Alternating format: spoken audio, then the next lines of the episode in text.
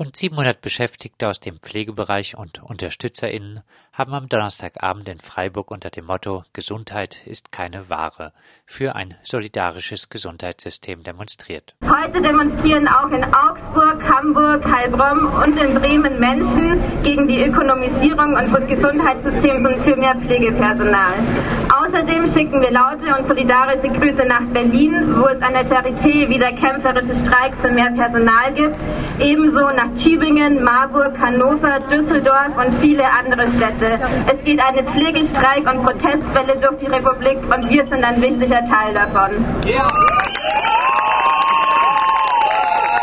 Wir sind hier!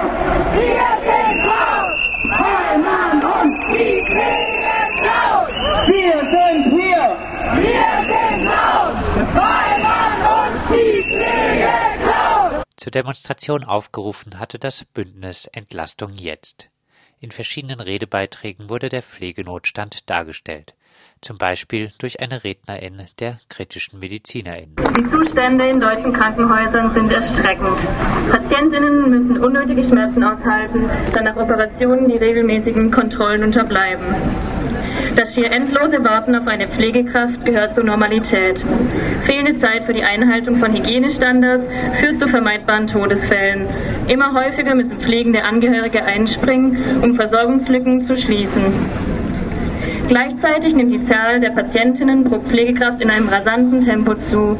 Mit durchschnittlich über zehn zu versorgenden Patientinnen pro Pflegekraft gehört das deutsche Gesundheitssystem leider europaweit zu den Schlusslichtern. Die Arbeitsverdichtung sorgt für massenhaft physische und psychische Überlastung. Die Folgen sind psychische Erkrankungen wie Burnout oder Depression und körperliche Schäden wie Bandscheibenverletzungen, weil nicht genügend Personal vorhanden ist, um schwere körperliche Aufgaben gemeinsam zu bewältigen. Der Personalmangel schadet damit der Gesundheit der Patientinnen genauso wie der Gesundheit der Beschäftigten. Ursache für die Zustände ist der Umbau der Krankenhäuser zu Wirtschaftsunternehmen. In den letzten 20 Jahren wurde die Krankenhauslandschaft nach dem Prinzip mehr ökonomischer Wettbewerb zu einem Markt für Gesundheit umgebaut, der nicht den Menschen dienen, sondern Profit erwirtschaften soll. Seit der Einführung der Fallpauschalen wird jeder Diagnose ein Wert und damit ein Preis zugeordnet. Bestimmte OPs sind dadurch lukrativer als andere. Patientinnen werden entlassen, wenn die berechnete Verweildauer überschritten wurde. Die Konsequenz ist, dass über Behandlungen Dauer des Krankenaufenthaltes nicht nach medizinischen Kriterien entschieden wird, sondern danach, was sich gewinnbringend abrechnen lässt.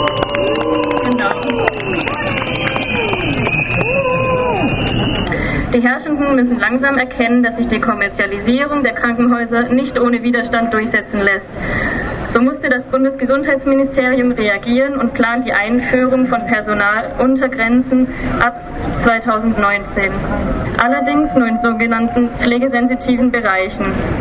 Diese ersten Erfolge gehen auf kämpferische Bewegungen zurück, denen es gelungen ist, das Thema in den medialen Fokus zu tragen. Zugleich zeigt sich aber, dass durch partielle Zugeständnisse versucht wird, den Druck der Bewegung abzufedern. Kein Wunder, denn am kommenden Samstag stehen die Bundestagswahlen an.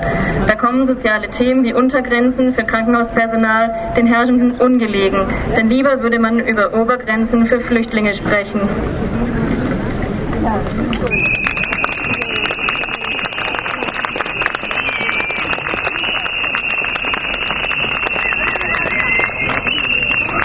Wir überlassen das Feld weder den Rassistinnen von AfD und Pegida noch den Herrschenden der Großen Koalition, die uns ihre neoliberale Politik als alternativlos verkaufen wollen. Die miserablen Bedingungen in Krankenhäusern sind kein Naturgesetz, sondern das Ergebnis kapitalistischer Gesundheitspolitik.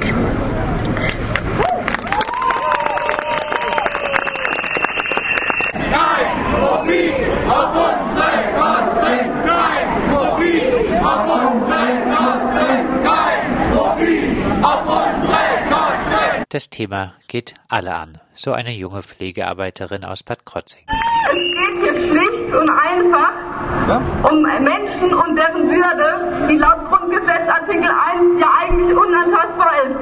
Täglich wird die Würde des Menschen verletzt, weil er zum Beispiel stundenlang in seinen eigenen Ausscheidungen lieben bleiben muss. Zudem kommt hinzu, dass Patienten Schmerzen unnötig lang aushalten müssen, weil sehr oft nicht genug Personal vorhanden ist, um nach den klingelnden Patienten zu schauen und dementsprechend zu intervenieren. Viele von euch wissen, dass Schmerzen manchmal kontinuierlich ansteigen, wenn man nichts dagegen unternommen wird. Klar, man bekommt mit, dass Stress und der Druck zunimmt. Aber was konkret? Konkreter bedeutet das, du kommst zum Dienst, weißt, du musst dich heute Nacht alleine um 36 Patienten kümmern, die meisten postoperativ.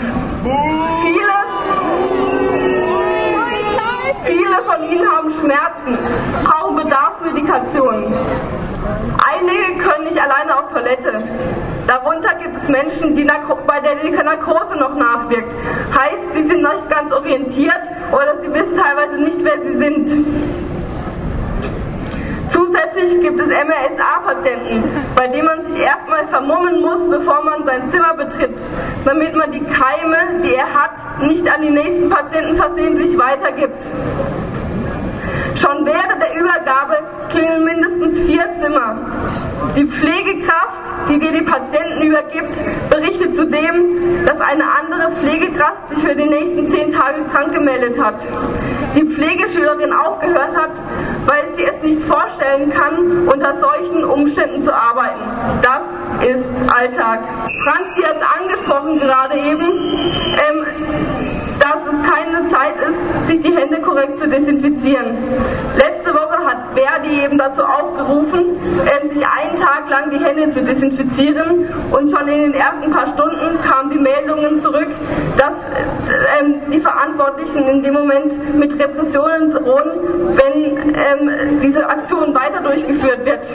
In Deutschland kommen auf eine Pflegekraft im Schnitt 13 Patienten, die zu versorgen sind. Negativrekord im europaweiten Vergleich. So hält es eine Pflegekraft hierzulande nur durchschnittlich acht Jahre in ihrem Beruf aus, bevor sie sich anderweitig orientieren muss, weil sie entweder dem Druck auf Station und dem ständigen Einspringen aus dem Frei schlicht und einfach nicht mehr gewachsen ist oder weil sie körperlich so am Ende ist, ich spreche hier beispielsweise den Bandscheibenvorfall an, dass sie ihn gar nicht mehr ausführen kann.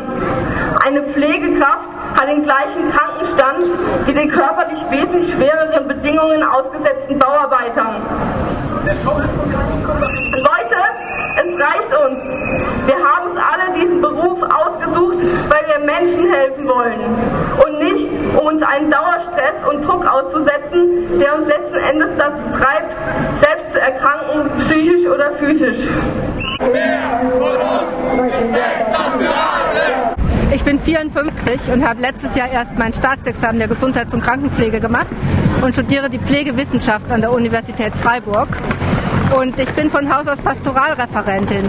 Ich hätte mir das nie träumen lassen, dass man so hart arbeiten muss in der Pflege, dass die Pflege so schlecht besetzt ist, dass die Patienten kommunikativ und von ihrem Bedarf so schlecht begleitet werden.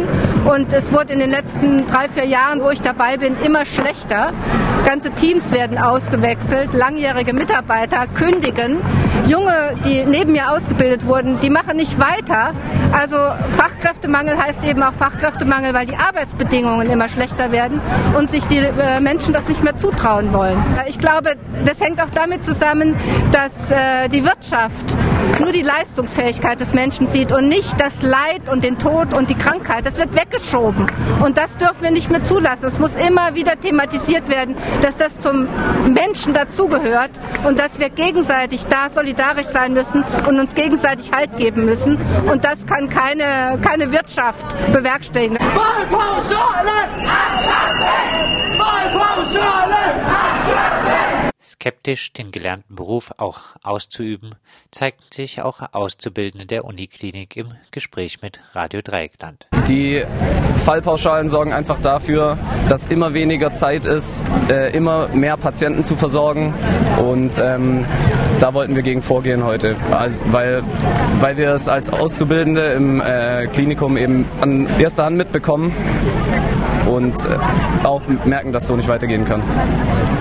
Ja, also alleine in der Ausbildung wird uns schon in den Unterkursen viel zu viel Verantwortung zugelegt, da einfach schon viel Mangel herrscht und es ist Stress und es sollte eigentlich ein schöner Beruf sein. Es sollte ein Beruf sein, der von Herzen kommt, aber es ist oft eine Qual, sich durch den Stress durchzuwuseln.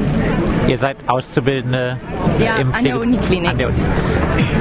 Bei diesen Arbeitsbedingungen wollt ihr später trotzdem diesen Beruf äh, ausüben?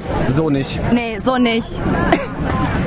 Man, wenn, man, wenn man dann hört aus ähm, zum Beispiel skandinavischen Ländern, dass sie ein Drittel der Patienten pro Pfleger haben und wesentlich weniger Arbeitszeit, wesentlich bessere Bezahlung, dann ähm, zieht es einen natürlich eher in so ein Land oder in einen anderen Beruf, der eben besser, ähm, bezahlt, ist. besser bezahlt ist. Ja. ja, und der einen nicht so kaputt macht. Ja. Obwohl wir alle die, das Zeug dazu hätten und Lust dazu darauf hätten. Ähm, unter solchen Umständen ist es eben so unattraktiv, dass es auch kein Wunder ist, dass so ein, so ein Pflegemangel herrscht. Es muss einfach mehr, also unterm Strich finde ich, muss einfach die Pflege besser bezahlt werden, dadurch attraktiver werden und die Arbeitsbedingungen auch, sagen wir mal, äh, besser mit einem Leben vereinbar. Ja. Und mehr Personal. Gerufen wurde bei der Demonstration immer wieder, ohne Streik wird sich nichts ändern. Ihr steht ja wahrscheinlich auch im Kontakt ein bisschen zu Beschäftigten an der Uniklinik. Seht ihr da wirklich äh, das äh, Potenzial, die, so eine große Wut, dass die äh, Leute auch äh, wirklich in größerer Zahl an Streiks teilnehmen würden? Auf jeden Fall. Mm, also ich sehe da ein bisschen Problem, weil in der Pflege traditionell eben immer dieser Aufopferungsgedanke ist und das noch sehr in vielen Köpfen drinsteckt. Und dann würde man natürlich die Patienten im Stich lassen. Also das ist jetzt in Anführungszeichen gesetzt, wenn man streiken würde. Meiner Meinung nach wäre das ein nötiger Schritt, der, weil ohne eine Krise, was dann ja eine Krise fürs Krankenhaus wäre und für, für das ganze Gesundheitssystem, ähm, wird einfach nichts passieren. Und deswegen muss man die herbeiführen. Ohne Streit wird sich nichts verändern. Ohne Streit wird sich nichts verändern. Ohne Streit wird sich nichts verändern. Angesichts der lautstarken Demo war auch Rainer Geis von der Gewerkschaft Verdi kämpferisch im Hinblick auf kommende Auseinandersetzungen. Wir haben gehört, dass die Kolleginnen und Kollegen im Diakoniekrankenhaus aktiv mitgemacht haben bei der Desinfektionsaktion. Vorgestern haben die Kollegen im ZBE eine Protestpause gemacht. Eine Pause, die üblich wäre, die aber nur ganz selten möglich ist im Krankenhaus überhaupt zu machen. Die Kolleginnen im Kreiskrankenhaus Emmendingen haben vor etwa vier Wochen Aktionen gemacht für faire Arbeitsbedingungen im Krankenhaus. In Bad Säckingen kämpfen die Kollegen für den Erhalt ihres Krankenhauses, ähnlich wie in der Ordenau, wo zahlreiche Demonstrationen stattgefunden haben, dass keine Standortschließungen stattfinden. Und wir haben die größte Klinik hier in Freiburg, die Universitätsklinik, die zu den 20 auserwählten Kliniken in Deutschland gehört, die Verdi aufgefordert hat zu Tarifverhandlungen für einen Entlastungstarifvertrag in der Anlehnung an das Vorbild Charité. Und wenn Verdi auffordert zu Tarifverhandlungen, haben die Arbeitgeber nur zwei Möglichkeiten. Sie lassen sich darauf ein, dann müssen sie was anbieten. Und wenn es nichts Gescheites ist, wie heißt dann unsere Antwort? Genau. Und die zweite Möglichkeit ist, die Arbeitgeber wollen gar nicht verhandeln. Und wie heißt dann unsere Antwort? Und wie ihr heute so schön skandiert habt, was ist das richtige Mittel, um Entlastung im Krankenhaus durchzusetzen? In diesem Sinne schauen wir sehr aufmerksam auf den 16. Oktober nächsten Monat, was die Arbeitgeber der Uniklinik vorhaben. Weil unsere Antwort könnte heißen,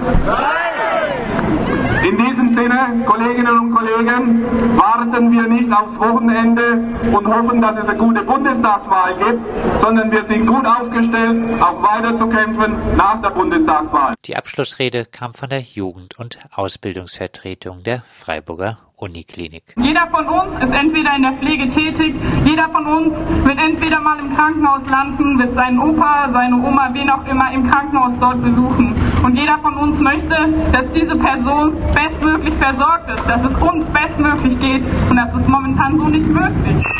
Das sind so viele Sachen, die nicht sein können. Wenn eine hochschwangere Frau in den Kreissaal kommt und es heißt, sorry, wir sind voll, Sie müssen in den anderen gehen.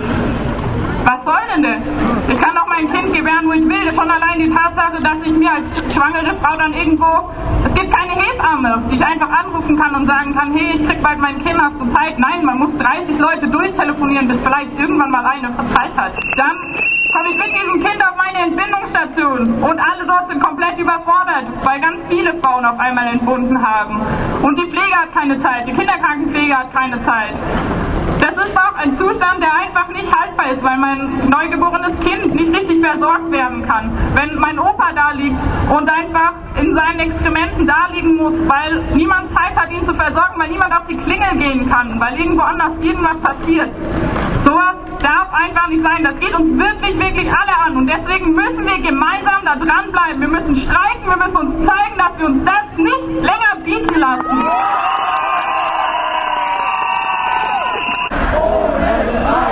Wird sich nichts verändern.